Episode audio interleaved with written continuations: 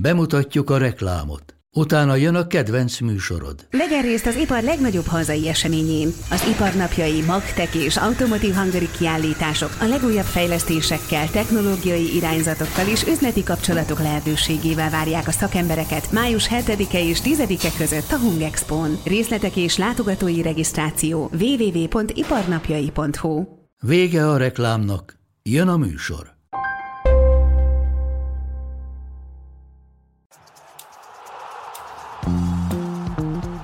Teljes terjedelem. Magyarország első futballpodcastja Baumstark Tiborral és Bognár Domával. És ezúttal Eszterházi Mátyást, az EM Sports Management vezetőjét, tulajdonosát. Köszöntjük Már. nagy szeretettel először a teljes terjedelem podcastban. Köszönöm szépen, és köszöntöm a hallgatókat. Jól mondtam? A... Bárhogy mondhatod, én vagyok.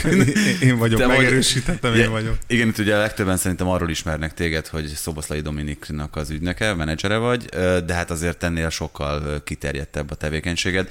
Ilyen időszakban, amikor éppen nyitva van az átigazolási ablak, ez azt szoktuk mondani, hogy hasonló, mint amilyen mondjuk a politológusoknak az országgyűlési választások, vagy mondjuk az Irigy Honalmiritnek a szilveszter.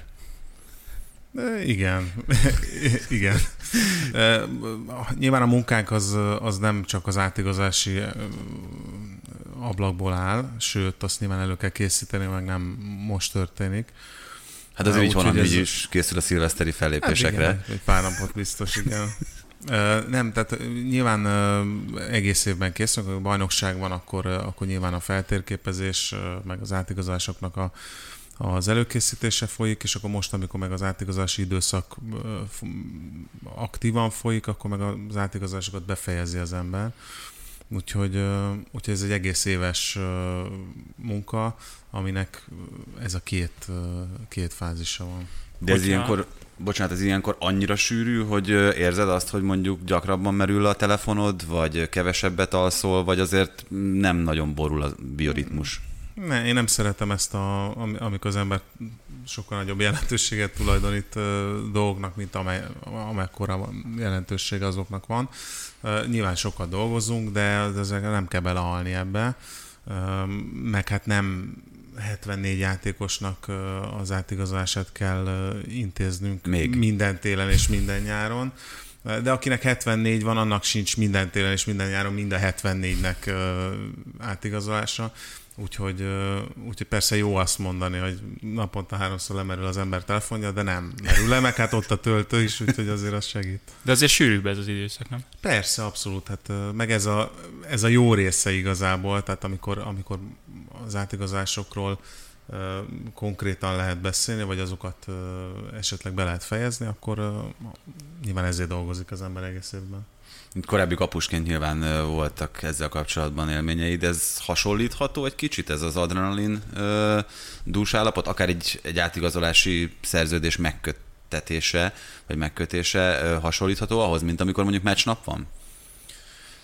Na, nagyon szép a munkánk, de nyilván amikor az ember ott van a stadionban, emlékszel arra, hogy milyen játszani, és ahhoz kevés dolog hasonlítható. Annak ellenére, hogy én azért túl magas szinten nem tudtam játszani, de, de, de az is nagyon érzelmileg, meg adrenalin szempontjában nagyon jó volt, úgyhogy ahhoz azért nehezen hasonlítható, de, de szuper, szuper dolog ez, igen. Nagyjából vázoljunk fel egy, egy normális vagy egy átlagos ügymenetet. Létezik ilyen egyáltalán, hogy, hogy átlagos vagy annyira különböző minden, hogy nem nagyon lehet általánosságokat ráhúzni egy-egy átigazolás, szerződés, hosszabbítás, vagy bármilyen ügyre. Nyilván abból a szempontból lehet sematizálni, hogy van egy kapcsolatfelvétel az egyik vagy a másik fél része, most a klub és az ügynökség relációban mondom, és akkor ott valakinek van egy igénye, akkor az arról elkezdünk beszélgetni, és akkor vagy megoldjuk, vagy nem. Tehát, hogy ilyen szempontból nyilván sematizálható, meg egy átigazolásnak a vége az mindig az, mondjuk nemzetközi szinten, hogy a TMS-be beviszed a a klubok ezeket a dokumentációkat megcsinálják, és, és kész. Tehát ugyanúgy aláír, mindenhol aláírsz egy szerződést. Faxot kell megküldeni? Nem, de minden, egyébként érdekes, mert mindenhol van erre lehetőség, tehát hogy a fax azért azért ott van, mint... Tudunk ilyeneket még a közelmúltból is. Az egy abszolút hivatalos közlési forma vagy út a mai napig a fax. Hát a legmagasabb én nem szinten tudok, fax, én nem tudok faxolni. Tehát, ha rajtam múlna, akkor... És mi az, ami megakasztja ezt az ügymenetet? Mert nem egy olyan átigazolást látunk, ahol nem több klubról van szó, hanem egy klub tárgyal egy adott játékossal, és gyakorlatilag ez az ilyen mindenki által tudott dolog, mégis hónapokig elhúzódik. Van olyan, hogy megakad a kommunikáció hosszabb időre, vagy, vagy ez minek köszönhető? Hát nyilván mind a, mind a két félnek vannak, vannak érdekei, és akkor ezeket mindkét fél a legmegfelelőbben próbálja képviselni, és akkor van vagy, meg, van, vagy van megállapodás a végén, vagy nincs. Valamikor, köz, valamikor nagyon hamar látszik, hogy van megállapodás, akkor fölösleges húzni a, a dolgokat, van, amikor meg, meg nehezen jut az ember dűlőre, és akkor... Hát lehet nem, ez a taktika része is, nem? Hogy akár mondjuk a vársz. taktika része, akár pedig egész egyszerűen beragadnak az álláspontok valahol, és akkor nehéz abból tovább menni. Most Tehát... itt ne is menjünk tovább ezen, itt hogyha valami történik kapcsolatfelvétel, nagyjából uh, már alakul valami, uh, hogyan létezik az, vagy kinek az érdeke az, ezt próbáljuk meg egy kicsit feltérképezni, hogy ezek az információk akár idő előtt kiszivárogjanak. Fabrizio Romano honnan tud például mindent az átigazolásokról nemzetközi szinten? Az ügynökök tájékoztatják, a játékosok, a klubok, vagy egyszerűen van valahol mm, egy olyan, nem tudom, bepoloskázott ö, irodája, ahol, ahol mindent, minden beszélgetést le tud hallgatni. Hát most nem tudom, hogy ez aktuális ez a vagyis hát aktuális, csak most nem tudom, hogy ez mennyire. Feltételezem, hogy neki nincs ilyen bepoloskázott állomása. Uh, nyilván ez egy, ez egy show azért, tehát az átigazási, uh, a futballnak az átigazási része az egy, az egy show, amit kedvelnek az emberek. Intertotó kupa helyett. És, és nyilván, hogyha nem lenne miről beszélni, akkor az egész nem lenne ennyire, ennyire érdekes. Nyilván neki is megvannak azok a kapcsolatai, gondolom én, akik, akiktől egy bizonyos fázisban tud olyan információt kapni, ami, ami hiteles, és akkor ő, ő viszont csak a hiteles információkat osztja, osztja meg, és akkor szerintem ez, ez így egy jól működő dolog, ha mondjuk róla van szó. Mindig van olyan, olyan fél, amelyiknek érdeke a szivárogtatás? De ez nem szivárogtatás, tehát hogy ö, szerintem van egy pont, ahol ö, az, ez, ez lényegtelen, hogy most tudsz róla, vagy, ö, vagy, vagy nem tudsz róla. Nyilván én azt gondolom, hogy ö, van egy-két olyan ember, akinek, akinek ez benne van a, a tárgyalás technikájában, hogy, hogy, hogy abszolút a médiát és a közvéleményt használja.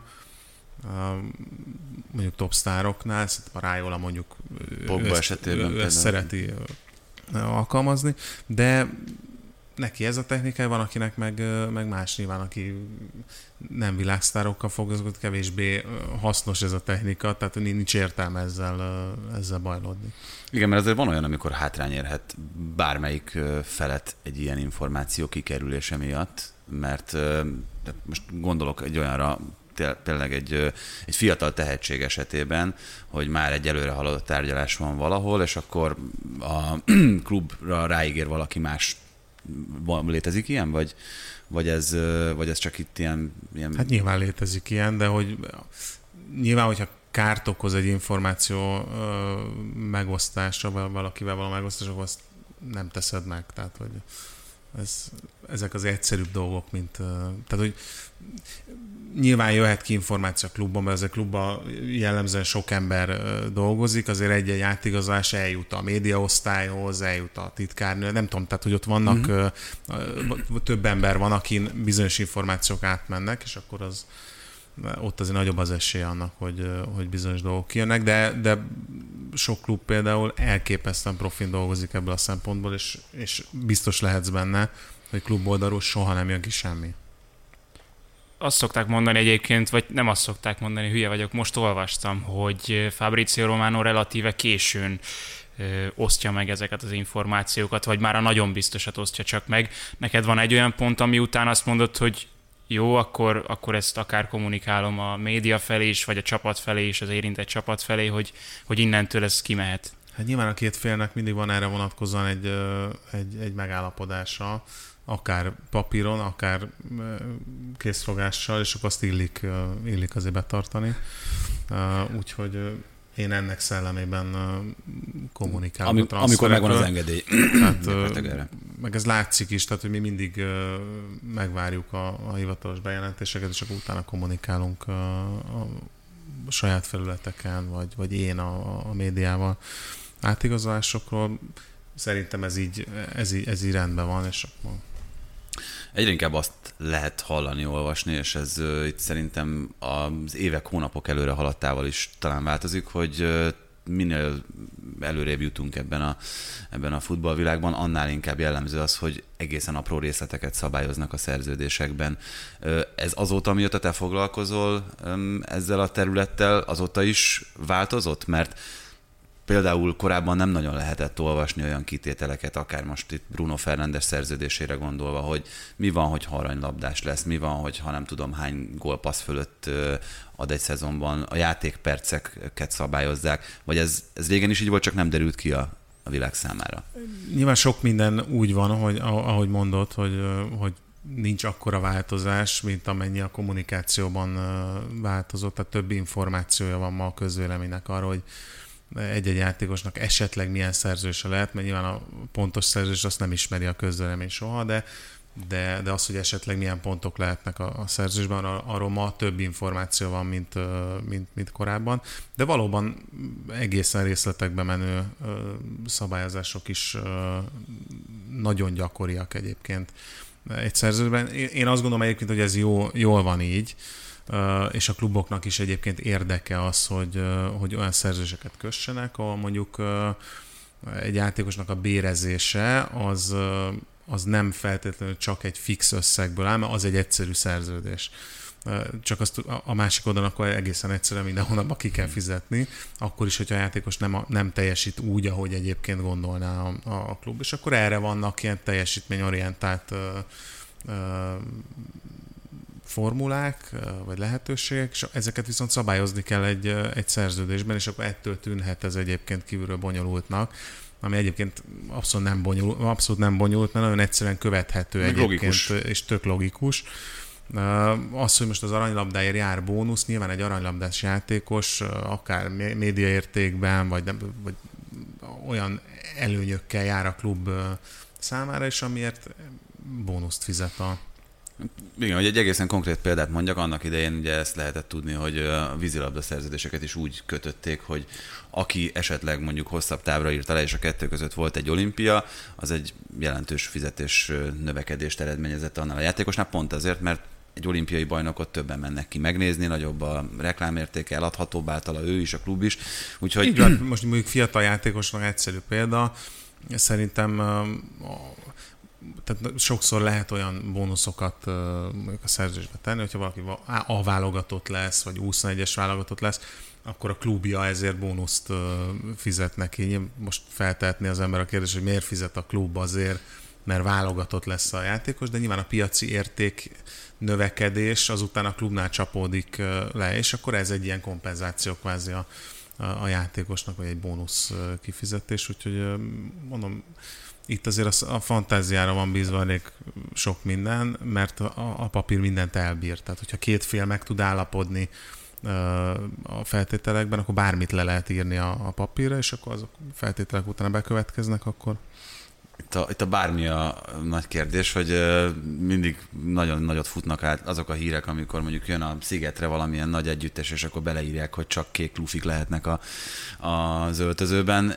Találkoztál olyannal? Most itt teljesen név meg csapat megnevezése nélkül, amikor számodra meglepő dolog volt az, amit kértek, akár a játékos, vagy akár a ti oldalatokról, akár a klub részéről? Nem, tehát nyilván a mi oldalunkról jöhetne olyan meglepő kérés, amit a klub furcsálhat. Nyilván számomra nem meglepő, amit én fogok okay. kérni, úgyhogy az nem...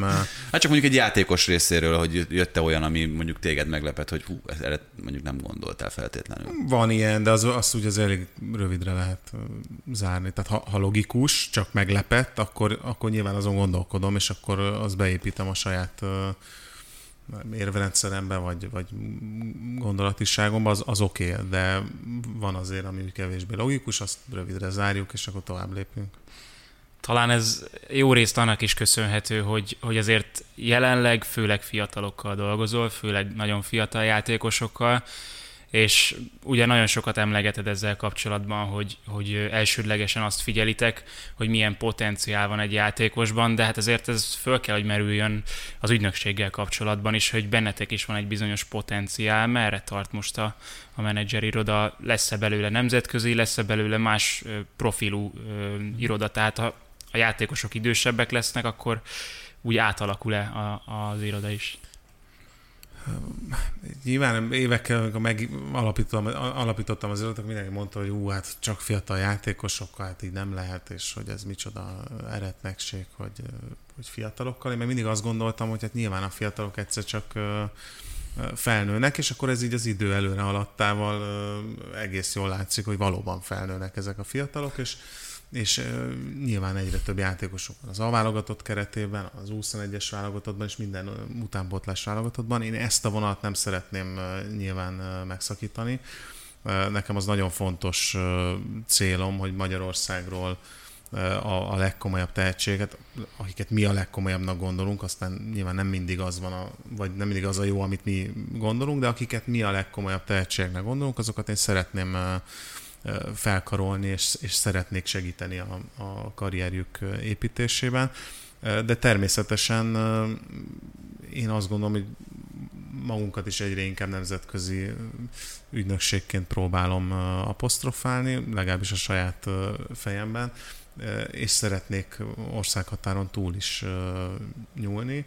Most a szlovák 21-es válogatott csapatkapitánya például velünk dolgozik, most a nyáron tudott egy La Liga szerződést kötni, úgyhogy vannak olyan biztató jelek, amik, amik azt mondatják velem, hogy ennek van, van reális esélye, de, de én nem szeretek két lépcsőfokot egyszerre venni, úgyhogy szép lassan haladunk e tekintetben. Úgy, ahogy a játékosok, én is fiatal vagyok, még a kollégáim még fiatalabbak, úgyhogy van időnk, és van türelmünk is arra, hogy, hogy, hogy ezeket a lépcsőfokokat meglépjük. Úgyhogy, úgyhogy ez a cél, hogy ez mikor következik be, milyen irányba, vagy, vagy pontosan hogy, azt, azt nem tudom egyelőre, de, de ez egy cél. Mennyire telített ez a piac, mennyire vannak leosztva alapok, akár itt a fiatalok esetében? Nyilván sok ügynökség van. Most, hogyha a magyar piacról beszélünk, akkor azért elég, elég sok pénz van a magyar futballban. Nyilván ez sok embernek tetszik, és akkor úgy megpróbál megpróbál ügynökként ebből ebből magának egy kis részt találni. Nincs ezzel baj. Én, én azt gondolom, hogy hosszú távon azért azért azok az irodák, akik minőségi munkát végeznek, és azt kell mondjam, hogy van azért egy pár iroda, aki, aki tényleg lelkismeretesen és, és komolyan dolgozik. Hosszú távon ezek az irodák azért jellemzően sikeresebbek lesznek, mint, mint azok, akik, akik nem tudom, milyen adhok módon elkezdenek tényleg a pénz miatt játékosokkal foglalkozni. Úgyhogy sokan, tényleg sokan vagyunk, de de azért az igazi, a legkomolyabb tehetség jellemzően pár, pár iroda között oszlanak el. Na most itt egy nagy témába fogunk belekezdeni. Egy menedzser mondjuk miben tud több lenni a másiknál? Nagyjából most itt a teljesség igénye nélkül lehetne sorolni hosszan, hasonló szoftvereket használnak ezek, a, ezek az irodák. Wisecout Instat, amiket szerintem a közvélemény is nagyjából ismer. Hasonló adatokra lehet szűrni, hasonló összeállításokat lehet elkészíteni ezek alapján, akkor mégis mi az, amivel mondjuk ki tudsz emelkedni? Hát ez egy érdekes dolog, én nem akarok megelőzni senkit ezen a piacon, nem akarok jobb lenni senkinél. Nekem van egy elképzelésem arról, hogy, hogy ezt a munkát hogy kell csinálni. Hogy ez az elképzelés jó-e vagy nem, ezt meg az ügyfeleknek kell eldönteni, legyenek ezek klubok, mint ügyfelek, vagy, vagy játékosok. Úgyhogy nekem, egy, nekem arra vonatkozóan van elképzelésem, hogy én mit szeretnék csinálni, és akkor ezt majd értékelik tényleg a, a, azok az emberek, akikkel nyilván szeretnék dolgozni. én egyelőre azt látom, hogy, ez, hogy, hogy az az irány, amit mi választottunk, az, az, az jó. De van más irány is, ami nagyon jó. Csak az engem nem érdekel, úgyhogy, és akkor más irodát meg az az irány nem érdekli, amit, amit én csinálok. Szóval ebben, ebben semmilyen konfliktus nincsen. Nyilván vannak meccéspontok, és akkor a közös halmaz az, az egy, tehát ott van konkurens viselkedés kvázi, tehát akkor ott ugyanarra a játékosra szeretnénk hajtani, akkor ugyanazt próbáljuk meggyőzni, nyilván más technikákkal próbáljuk meggyőzni, és akkor ott kiderül, hogy annak az egy játékosnak melyik, melyik út a megfelelőbb, vagy a szimpatikusabb, és akkor ennyi igazából. Hát igen, miután ugye pont ugye ezt akartam ezzel jelezni, hogy ezek a programok azért nyilván hasonló statisztikai mérésekkel dolgoznak. Itt azt azért meg tudod erősíteni, hogy a kezdő lépés, meg a kezdő fázis az általában minden ügynökségnél az, hogy először megnézed, hogy az adott profilban milyen játékos az, aki... Igen, nyilván, nyilván, hogyha fiatal játékosokról beszélünk, akkor ezeket a szoftvereket nehéz használni, még mert nincsen videóanyag, tehát nincsenek használható adatok a, a, a Wisecout-on, vagy az Instaton ezekről a, a játékosokról. Úgyhogy... Csak a szemteszt? Igen, mi igen, tehát nekünk van egy, van egy, egy olyan értékelési rendszerünk, szempontrendszerünk, ami alapján figyeljük a játékosokat, és akkor nagyon sokáig nézzük, nézzük őket, nyilván egy-egy nagyon komoly kivételtől eltekintve, mert van, ahol három perc után látszik, hogy nincs, tehát a pályán nincs kérdés. Aztán utána vannak személyiségi kérdések, van kérdés, milyen a család, meg nem, tehát hogy ezer olyan kérdés van, ami pályán kívül eldöntendő. De hogy jellemzően sokáig nézzük a játékosokat, és akkor többen nézzük a játékosokat, utána mi leülünk, megbeszéljük, az alapján, a szempontrendszer alapján értékeljük a játékosokat, és eldöntjük, hogy, hogy szeretnénk-e foglalkozni velük, vagy, vagy nem.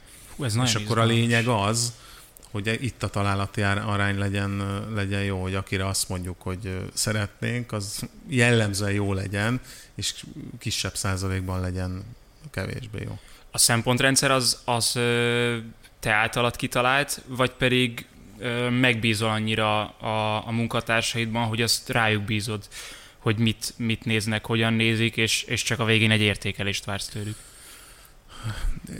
Most ha azt mondanám, hogy a szempontrendszer általam kitalált, az, az tehát az úgy tiszteletlen lenne, nem a kollégáimmal szemben, hanem nyilván én, én azért nyitott szemmel járok Európában, nagyon sokat utazom, nagyon sokat beszélgetek más ügynökökkel, sportigazgatókkal, scoutokkal, játékosokkal, és akkor, ha az ember nyitott szemmel jár, akkor én meg füllel, és képes beépíteni azokat az információkat, amiket hall, vagy képes kiszórni abból azt, ami szerinte nem, nem jó, és akkor tud, tud egy önálló képet kialakítani, akkor tud egy szempontrendszert felállítani, és akkor ezekből én kialakítottam azt, hogy nekem milyen játékos profil az, ami szerintem Európában sikeres lehet. És akkor ezt folyamatosan alakítjuk egyébként ezt a profilt, tehát az, a mai profilom az azért más, mint, mint az öt évvel ezelőtti profil, vagy a nyolc évvel ezelőtti profil, de hogy ez így,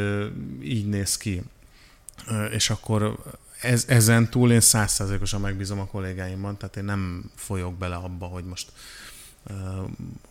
hogy értékeljük a gyorsaságát egy játékosnak. Mindenki tudja, hogy hogy kell értékelni a gyorsaságát, és azt gondolom, hogy képesek vagyunk úgy értékelni, mindannyian, ahányan meccseket nézzünk.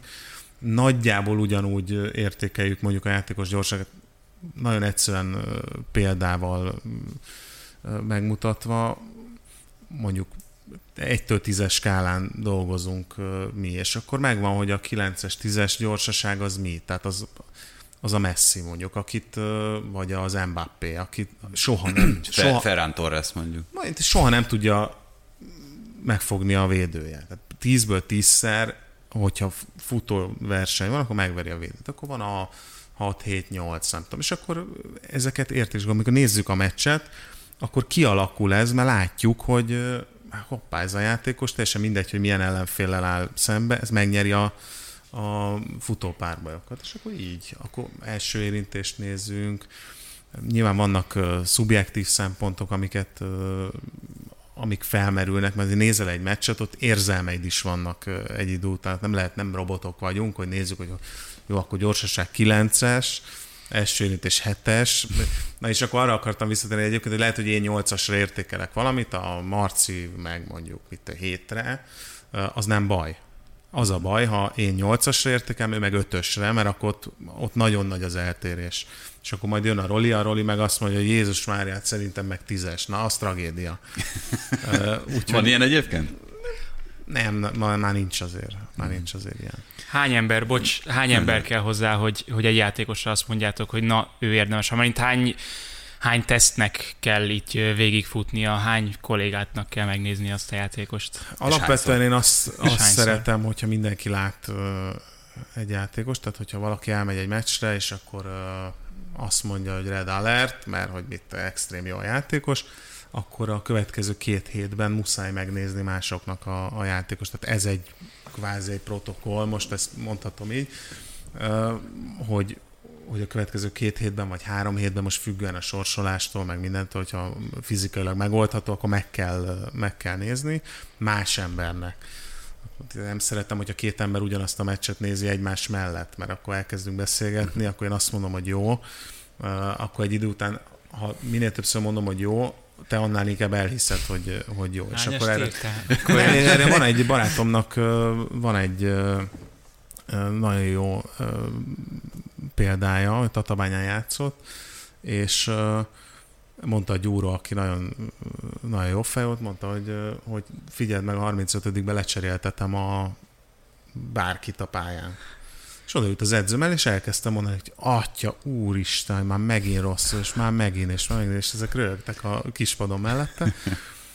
és egyszer csak az edző mondta a, a melegítő játékosnak, hogy, hogy Géza, gyere.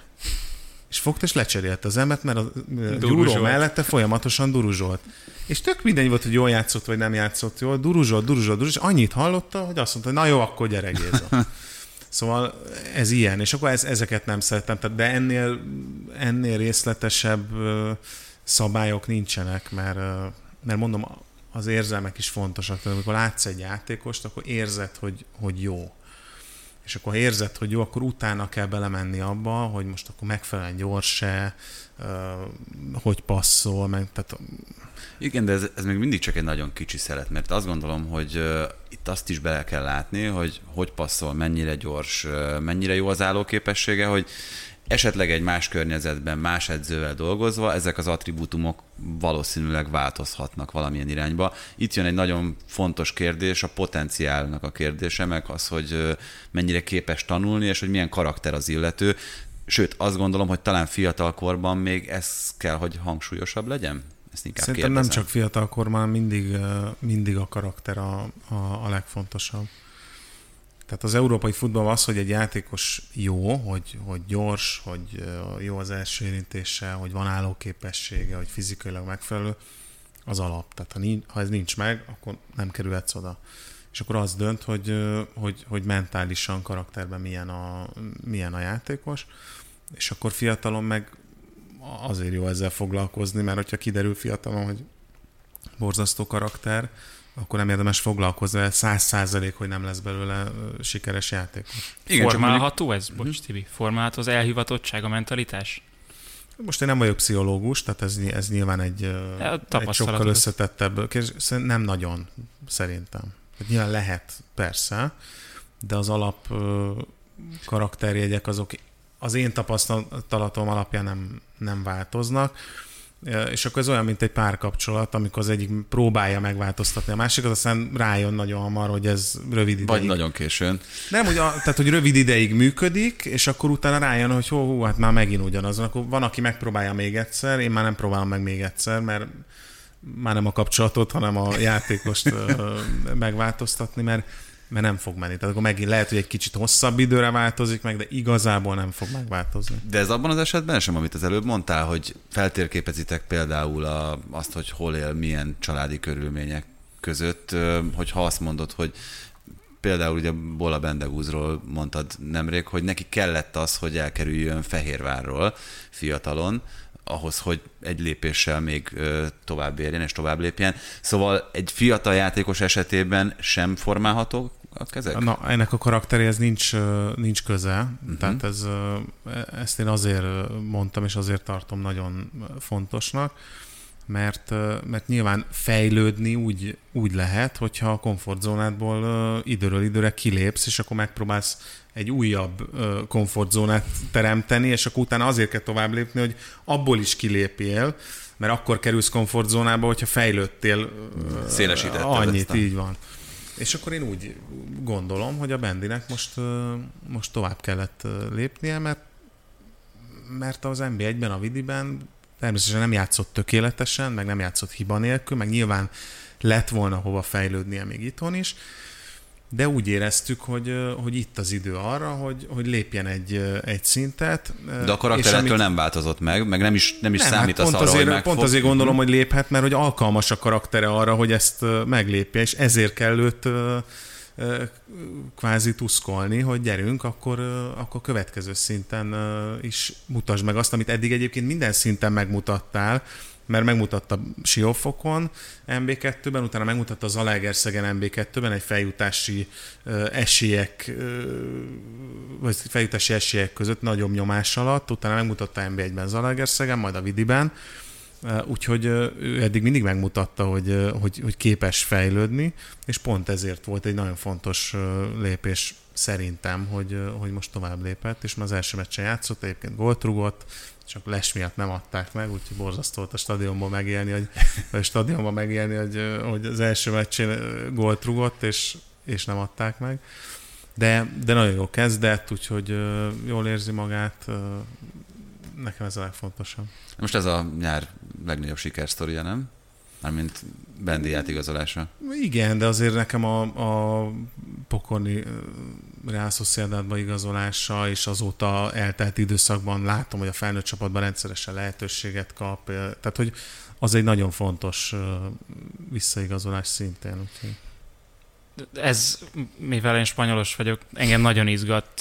Már az a, az a része is, hogy ugye azért ő kivétel, tehát ő szlovák. Hogy, hogy jött az, hogy, hogy ti kerestétek meg, ő talált meg titeket, vagy ez, ez hogy volt? Mert erről talán kevesebbet tudunk itthon. Ez egy nagyon régi kapcsolat egyébként közöttünk, mert, mert anna, amikor ő Trencsénből Salzburgba került, akkor azt, ott, ott én segítettem ezt az átigazolást, és akkor utána az édesapja foglalkozott vele, nyilván nem volt ott helyben szüksége ügynökségre, és akkor egyszer az édesapja megkeresett, hogy, hogy akkor most viszont fontos lenne, és örülne, hogyha ha mi képviselnénk, úgyhogy ez régen kezdődött, és aztán szépen önmagától fejlődött ez a, ez a kapcsolat oda, ahol most tart. Érdekes, hogy itt ugye az édesapának a szerepe az majdnem mindig képbe kerül, pont ugye Szoboszlai Dominik esetében, de Bolla Bendegúz esetében, illetve itt Pokorninál is ez, ez egy fontos dolog.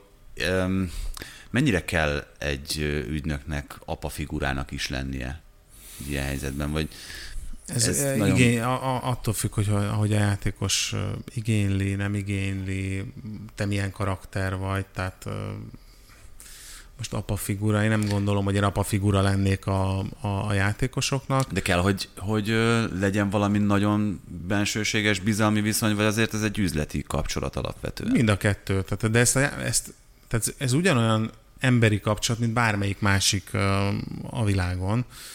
Itt kétféle múlik, hogy ez milyen lesz ez a kapcsolat. Tehát, hogyha ha csak én akarom, az, az nem működik. Ha csak a játékos akarja, az sem működik. Ha mindketten akarjuk, akkor lehet, lehet egy nagyon szoros kapcsolat. Úgyhogy, de nyilván a szülőknek egy gyerek életében elképesztő fontos, sőt a legfontosabb szerepük van. Tehát most én bolond lennék azt gondolni, hogy azért, mert itt a futballról van szó, meg azért, mert ez egy üzlet, itt, itt másképp ö, ö, legyen. Tehát, hogy ez, ez az nem egy reális dolog. Aki azt gondolja, hogy, hogy ez másképp működhet, mint az élet bármelyik egyéb területén, az, az szerintem rosszul, rosszul látja. Kicsit visszafordítva ezt a, ezt a kérdést, lehet akadály egy szülő jelenléte a gyermek pályafutásában? Tehát neked például van olyan eset, amikor a szülővel kell foglalkoznod konkrétan ahhoz, hogy előrébb tudjon lépni? Van, de ahol akadály, tehát nyilván az, ha a szülő akadály, az azért baj, mert a szülő nélkül nyilván nem működik semmi.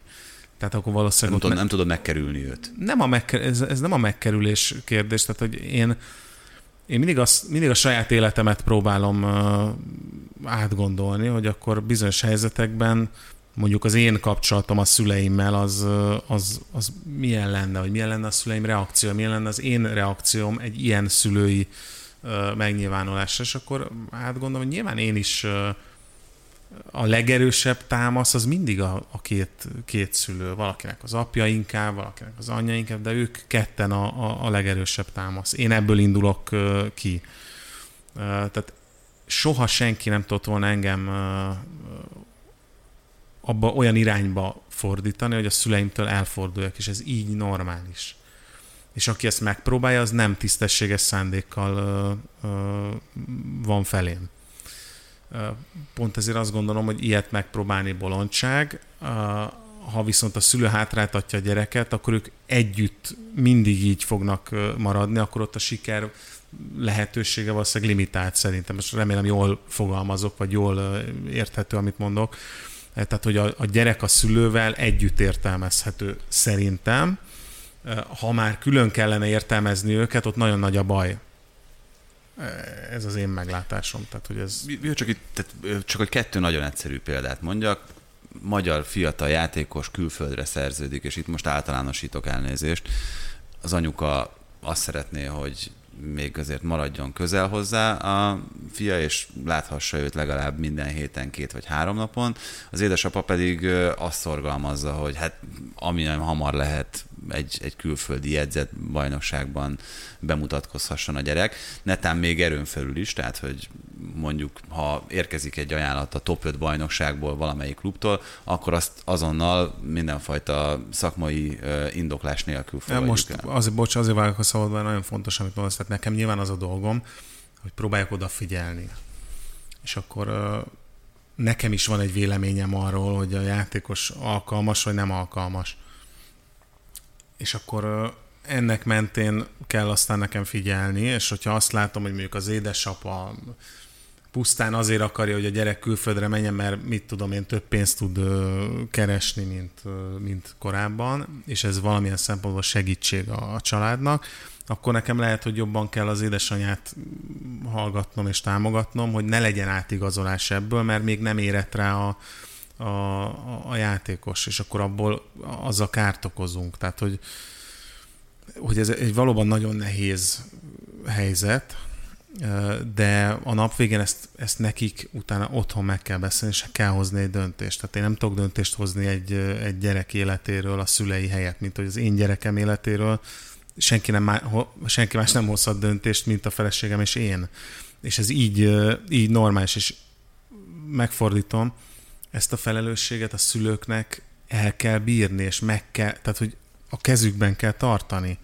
Tehát nem lehet azt mondani, hogy döntsél helyettem, mert én tanácsot tudok adni, és a tanácsaim alapján, ha úgy gondolod, hogy, hogy, hogy amit mondok, az, az jó, vagy van releváns tapasztalatom, és akkor érdemes meghallgatni, akkor az én tanácsaimat beépítve te hozol egy saját döntést.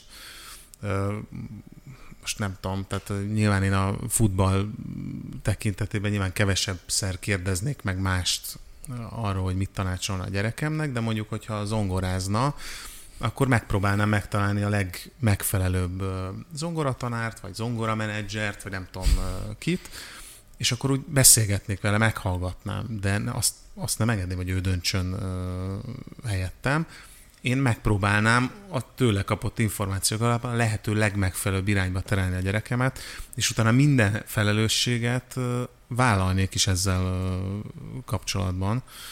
Úgyhogy ez egy nagyon komplex és nehéz helyzet, de nagyjából így lehet így lehet elmondani, hogy, hogy, hogy, hogy mit kíván a szülőtől, ez mit kíván tőlem, és hát nyilván a gyerektől majd aztán a munkát kívánja, de nyilván sokszor hallom azt is, hogy aztán rövidre zárom, de hogy sok, sokszor hallom azt is, hogy a, majd a gyerek eldönti.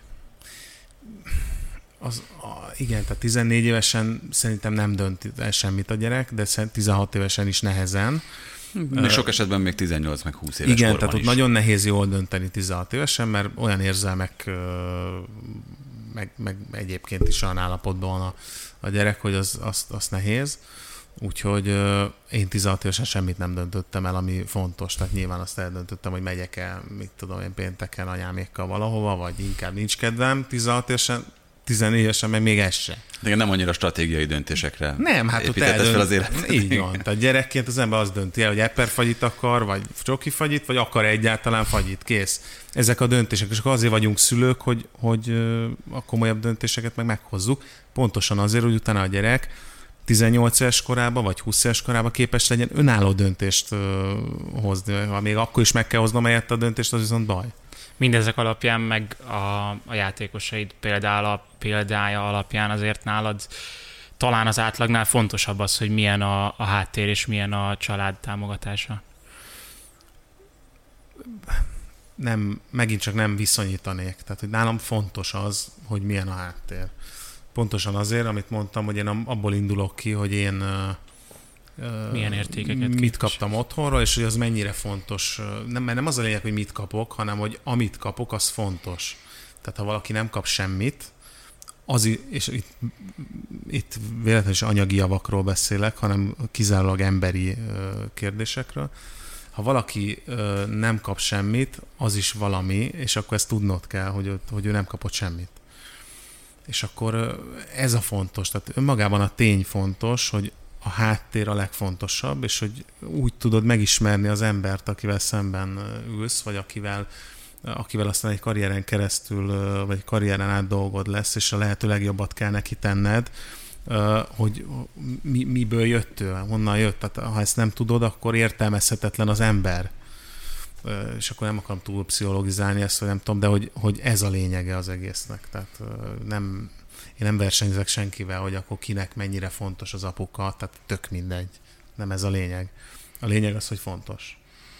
Hogyha megtörténik egy átigazolás, vagy a, teljesen mindegy végül is, kezdhetjük ott is, hogy amikor te elkezdesz foglalkozni valakivel, itt ugye láthatunk egy mintát például Bola Bendegúz, illetve Szoboszlai Dominik esetében is, mind a ketten a Phoenixből érkeztek, és mind a ketten végül is viszonylag fiatalon kerültek úgy külföldre, hogy azért Dominik az gyakorlatilag a kinti rendszerben töltötte a legfontosabb éveit, ezt kérdezem inkább.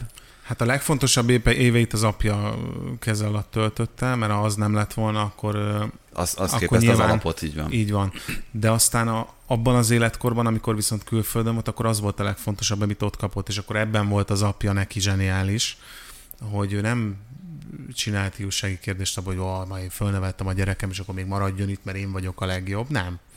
Ő azt mondta, hogy abban én vagyok a legjobb, amit eddig adhattam a gyerekemnek, és akkor most egy feladat van, azonnal el innen, tőlem, egy új környezetbe, ahol mást kaphat, amit olyat kaphat, amit én nem adhatok meg neki, vagy ez a környezet nem adhat meg neki, viszont anélkül nem lesz komplex játékos, mint hogy anélkül se lenne, amit én adtam neki eddig, és akkor így áll össze ez a, ez a, ez a kép. Tehát, hogy ő ebben volt zseniális, hogy pontosan tudta, hogy mikor, és hogy el kell engedni a gyereket egy olyan környezetbe, ahol megtanulhat olyan dolgokat, amiket, amik nélkül tehát az NBA egy alja, körülbelül az a szint.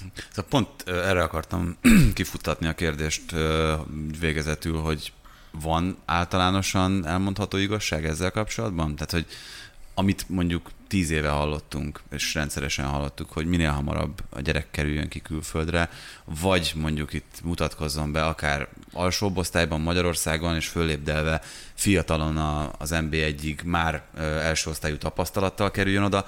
Szóval ezzel kapcsolatban most 2021-ben mi, a, mi az általános vélemény? Az általános vélemény nem tudom mi, az én véleményem az az, hogy, hogy hála Istennek most mindkét útra, amit én évek óta mondok, arra van, van példa.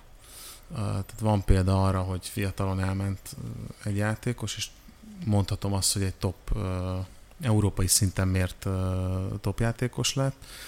Meg van példa arra, hogy egy játékos Magyarországon végigjárva a ranglétrát, minél hamarabb felnőtt szinten futballozva aztán nemzetközi karriert tud kezdeni, hogy aztán mi lesz a Bendinek a karrierje, ezt én nem tudom most megmondani, de hogy, hogy eljutott arra a szintre, amit gyerekkorában mondjuk első célnak kitűzött, az biztos, és ez egy másik út, mint amit a Dominik bejárt, vagy amit korábban a Gulácsi Bence, vagy a Gulácsi Peti bejárt, vagy, vagy a Szalai Ádám bejárt.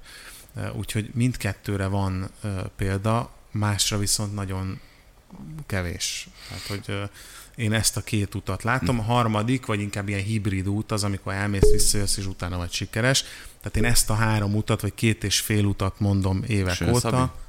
Például Sönszobi, a Szalai Attila, uh-huh. tehát hogy van, van rendkívül sok példa erre Nagy is. Ádám, igen. És Nagy Ádám, de ugye a Nagy Ádámot azt, az, az hajlamosak azért a, a futballt, meg az ő karrierét felületesen figyelők úgy interpretálni, hogy ő itthon volt. Nem, hát nem. Tehát, hogy ezt kategorikusan kikérem magamnak, nem. Tehát ő elment, visszajött, sikeres lett, full kredit a Ferencvárosnak, hogy beépítette és eladta, elképesztő, de ő nagyon sok mindent megtanult külföldön, amit ha itthon lett volna, akkor nem valószínű, hogy például, hogy, a, nyelvet. hogy például a nyelvet, vagy, a, vagy az, hogy egyedül élt, vagy nem tudom, tehát hogy és amikor elment a bendi, akkor én ezt nyilatkoztam valahogy, olyan járulékos hasznai vannak egyébként egy ilyen ö, ö, költözésnek, amit, amit nehéz elmondani. Most az, hogy külön él, tehát nem Fehérváron él, ahol a szülei ott vannak, ahol 50 kilométerre én ott vagyok, ahol a Zsolt, a Szoboszlai Zsolt ott,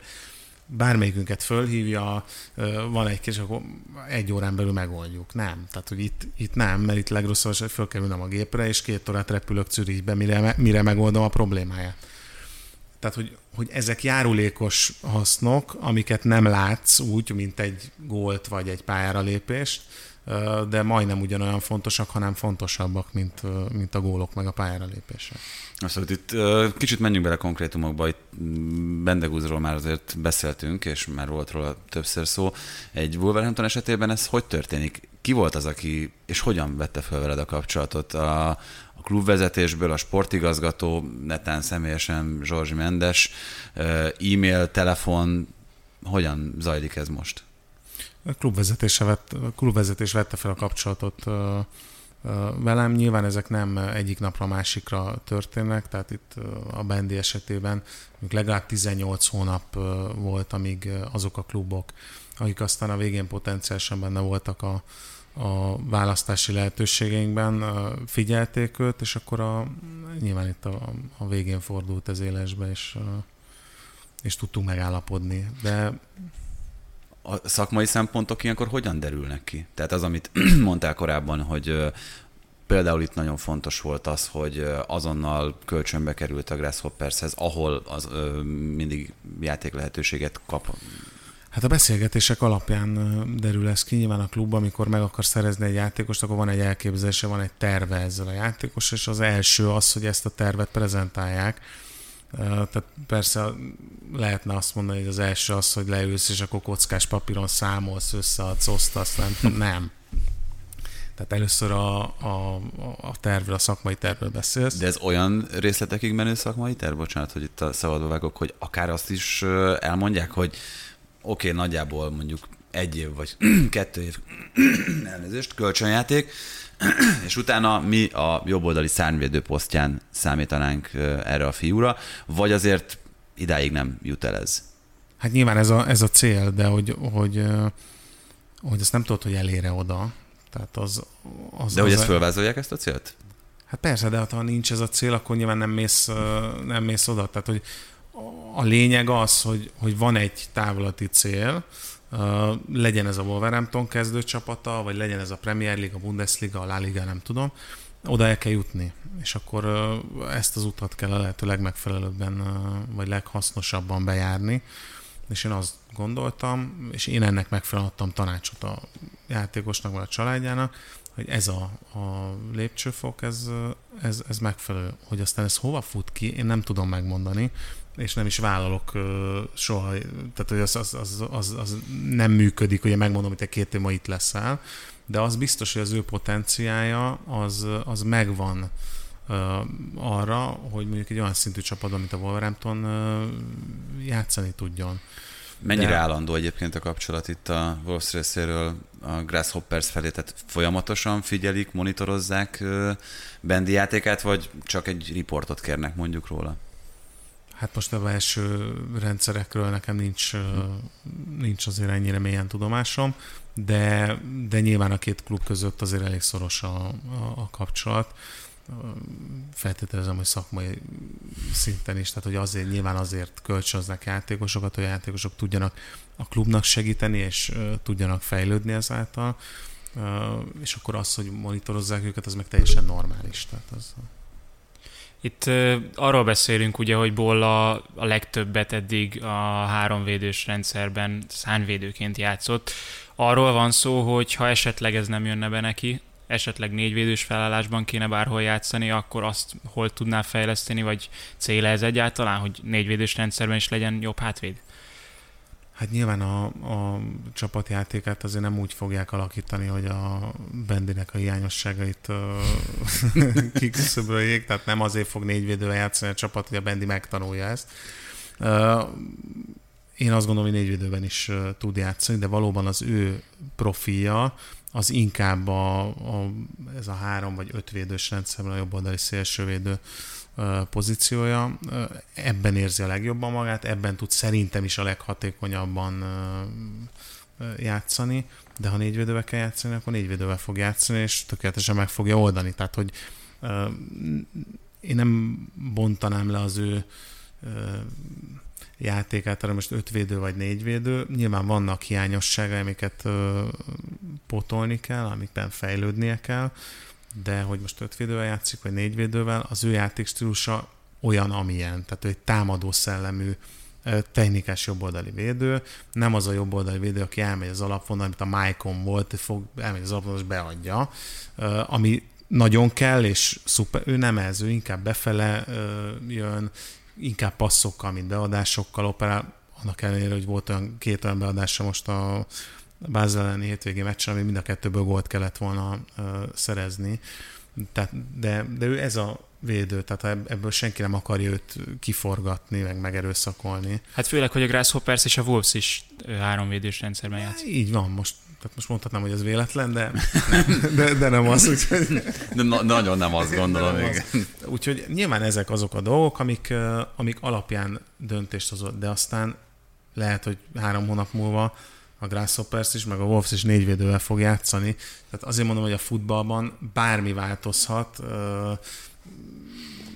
ebbe az irányba is, meg abba az irányba is alapvetések vannak, vannak tervek, aztán meglátjuk, hogy ezek meg. Segített, vagy lendített bármit az ügyön az, hogy bekerült Rossi keretébe? Bola Bendegúz, vagy ez már egy annyira előkészített dolog volt, hogy már nem nyilván, volt számottevő? Nyilván ezek az jó visszajelzések. Most azt nem mondom, hogy ezen ezen múlt az átigazolás, de, de nyilván, nyilván segített, tehát hogy az ember válogatott lesz, akkor, akkor ez egy fontos visszajelzés mindenhol, úgyhogy fontos volt. Ha itt az Európa-bajnokságról beszélünk, akkor természetesen itt a fő beszédtémát még a torna előtt Szoboszlai Dominik állapota, felépülése, kimaradása jelentette. Mi a legfrissebb? És Kalmár Zsolté. És Kalmár Zsolté, nyilvánvalóan, csak hát ugye itt míg Kalmár Zsolt esetében a remény sem volt meg nagyon a sérülés pillanatától, addig azért szerintem Szoboszlai esetleges felépülésében az egész ország reménykedett. Nyilván mi is reménykedtünk abban, hogy, hogy, hogy jó lesz a, a fizikai állapot, amire mire eljön az Európa-bajnokság.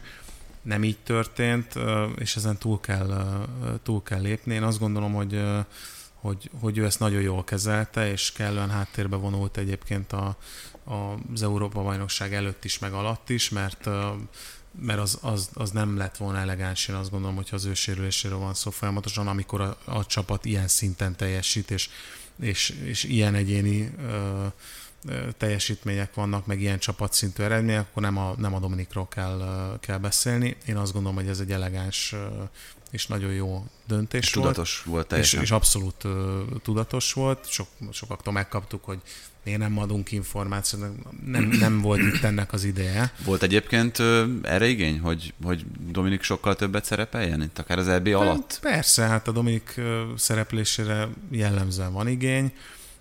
Mi, mi nagy tisztelettel hajlandóak is vagyunk erre mindig, de ebben a helyzetben mi azt gondoltuk, hogy nem, nem neki kell szerepelni, hanem, hanem itt mindennek a válogatottról kell, hogy, hogy szóljon. A Kalmár Zsoltnál ott nyilván az Európa bajnoki szereplésre nem volt, nem volt esély, ott az egy, egy elég komoly sérülés, amiből viszont egy, egy nagyon jól sikerült műtét után elég jól rehabilitálódik, úgyhogy reméljük, hogy, hogy az év végére teljes értékű munkát végezhet. Nyilván se szeptemberben, se 2021-ből nem lesz válogatott szinten bevethető, de én azt gondolom, hogy 2022-ben ugyanúgy tud majd a szövetségkapitány számítani rá, mint, mint eddig. Mindjárt még Zsoltal kapcsolatban akarnék valamit kérdezni, de Dominiknál jelen pillanatban hogyan látjuk itt a következő hónapokat, illetve a szezon kezdetet? Nyilván fél év kiadás után step by step föl kell, föl kell építeni de ez az edzőnek a, a dolga. Rendben van, edz a csapattal, és várjuk a bajnokság kezdetét. De mondom, az edzőnek kell látni, hogy, hogy, hogy mennyi időre lesz alkalmas, és hogy milyen lépcsőfokban építőd be, vagy vissza a csapatba. Itt ugye tényleg az utolsó kérdés ezzel kapcsolatban. Zsolt esetében nagyjából szerintem mindenki azt gondolta, és lehet, hogy most már a felvetés is egy kicsit ostoba a részemről, de hogy most jöhetett el számára az előrelépésnek a, az időpontjait ezen a nyáron, még a sérülés előtt. Ezt gondolom, hogy nagyon nehéz lehet feldolgozni egy játékosnak. Hát igen, azért nem szeretek erről, tehát két okból. Az egyik az, hogy, hogy értelmetlen, már hogy, hogy mivel elmúlt, tehát hogy, hogy ez a másik, meg nyilván neki ezt nem jó nem jó hallani. Tehát ezt mi egymás között megbeszéltük, pontosan tudta. De ebben akkor egyetértesz? Abszolút, hát én azt gondolom, hogy hogy még Európa bajnokság sem kellett volna ahhoz, hogy, hogy komoly helyre tudjon, tudjon menni. De így alakult, tehát ezen kesereghetünk nagyon sokáig, de ez van, és ezt pontosan tudja, és nagyon-nagyon profin kezeli egy, egy cél meg a szem előtt, hogy minél hamarabb és minél egészségesebben, minél erősebben visszatérjen, és meg tudja mutatni, hogy nem véletlen volt a, a, a tavalyi szezonja. Úgyhogy, és én biztos vagyok benne, hogy ez, ez így lesz. Hát nekik ezt kívánjuk rajtad keresztül is. Nem tudom, mit kell kívánni itt az átigazolási időszak hajrájára egy ügynöknek. Hát, nem, szeren, nem, szeren, nem, nem tudom. Jó nem üzleteket, tudom, vagy szerencsét, vagy, vagy nem, mint ja, a bányászoknál jó szerencsét. Jó, szeren, jó szelet. Apusom nagy vitorlás, és uh, jó szelet. Ezek jó szelet. Kívánok. Köszönjük Köszönöm szépen, szépen, hogy itt voltál, Matyi. Köszönöm szépen.